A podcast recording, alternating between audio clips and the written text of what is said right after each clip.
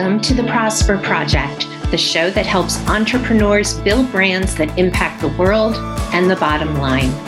We know that success doesn't come in a one size fits all package. That's why we're bringing you adaptable marketing strategies along with valuable insights from inspiring changemakers, firebrands, and visionaries. I'm Lorraine Schuchart, founder of the disruptive brand agency Prosper for Purpose. Now for this week's episode. Hello, and welcome to my first solo episode of season two of the Prosper Project. Today, I want to talk about my top three business growth strategies for 2023. But first, I want to quickly revisit last year at this time when I shared my top three strategies for 2022. My first recommendation was a networking strategy. Whether you joined an in-person or online group or you reached out individually to build your network, I believed there was a great opportunity to build new connections and strengthen existing relationships. My second recommendation was to create a long form content strategy, whether it be a blog, a podcast, or video that would also fuel the content for your social media and email outreach.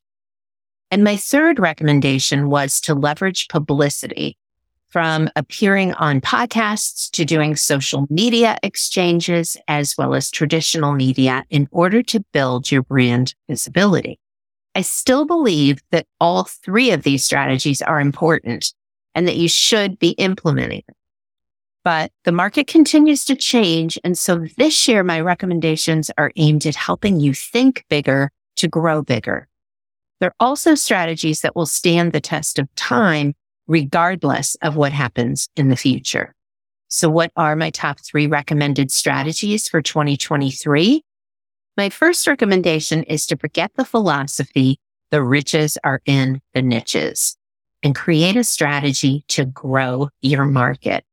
This year, and I believe for several years to come, a better philosophy is to look at your total available market, also known as your total addressable market or TAM or TAM.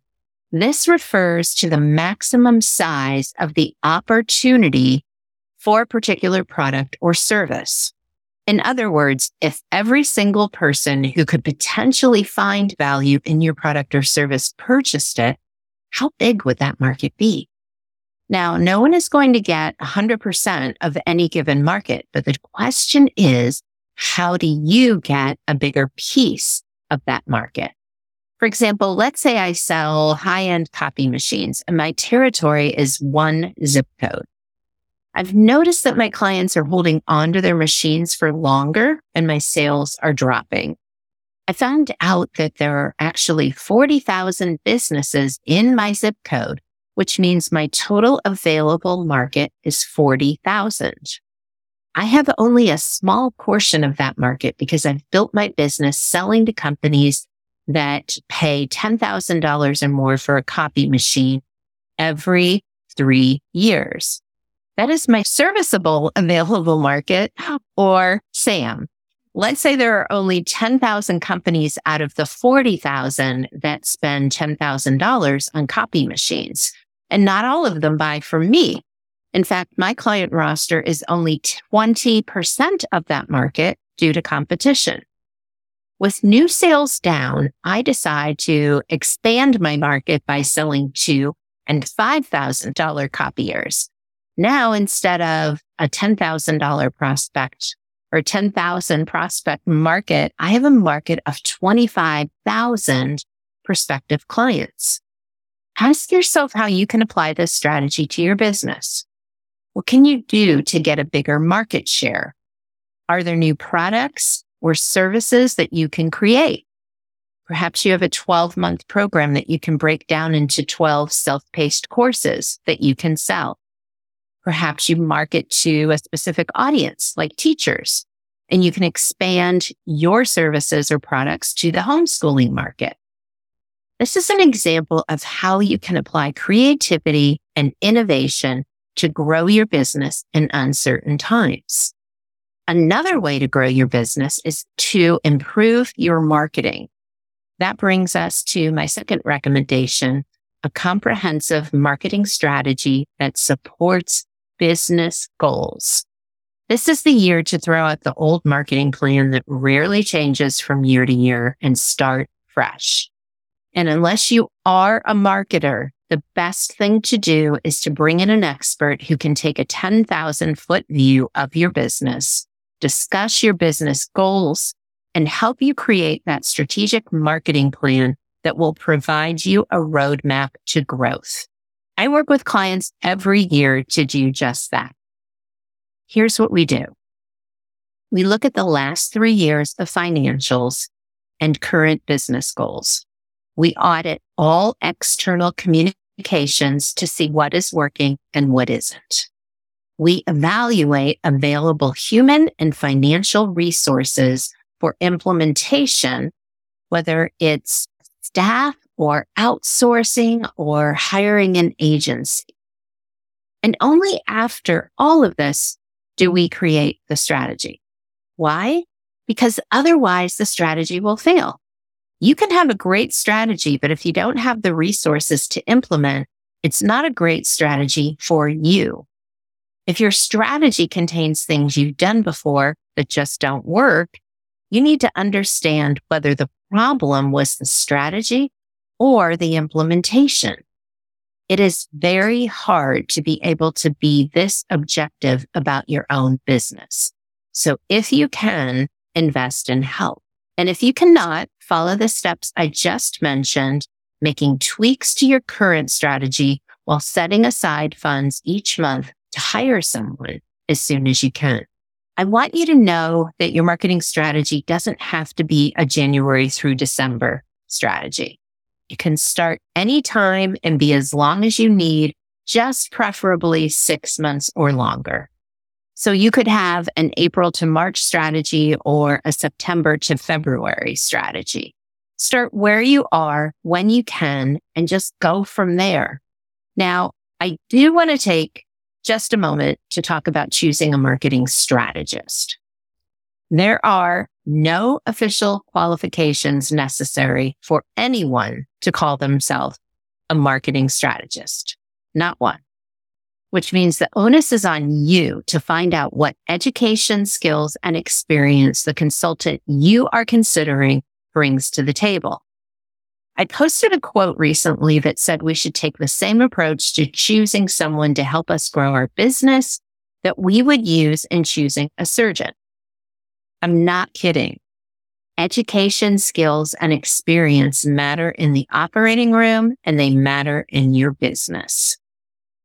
Okay. Now for my top strategy. Focus on your brand. A comprehensive and sustainable brand strategy is the best thing you can do for your business.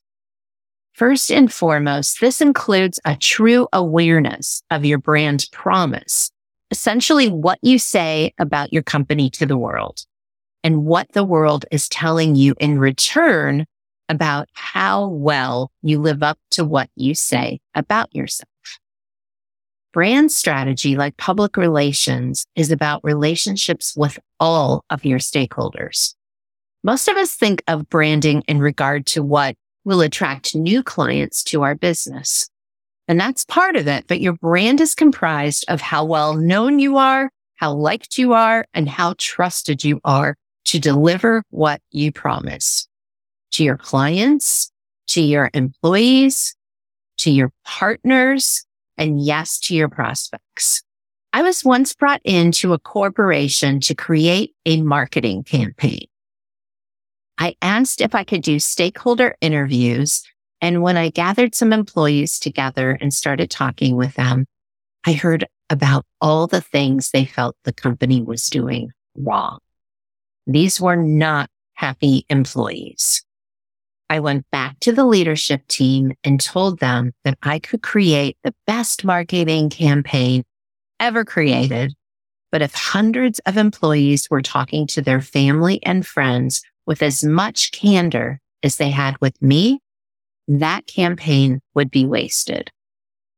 We all want our employees to be our biggest fans, to tell others what a good company we run and how we inspire them to bring their best to work. But we can never assume that that is happening. We need to be asking. Your brand is your reputation. It takes a long time to build, but only a moment to damage.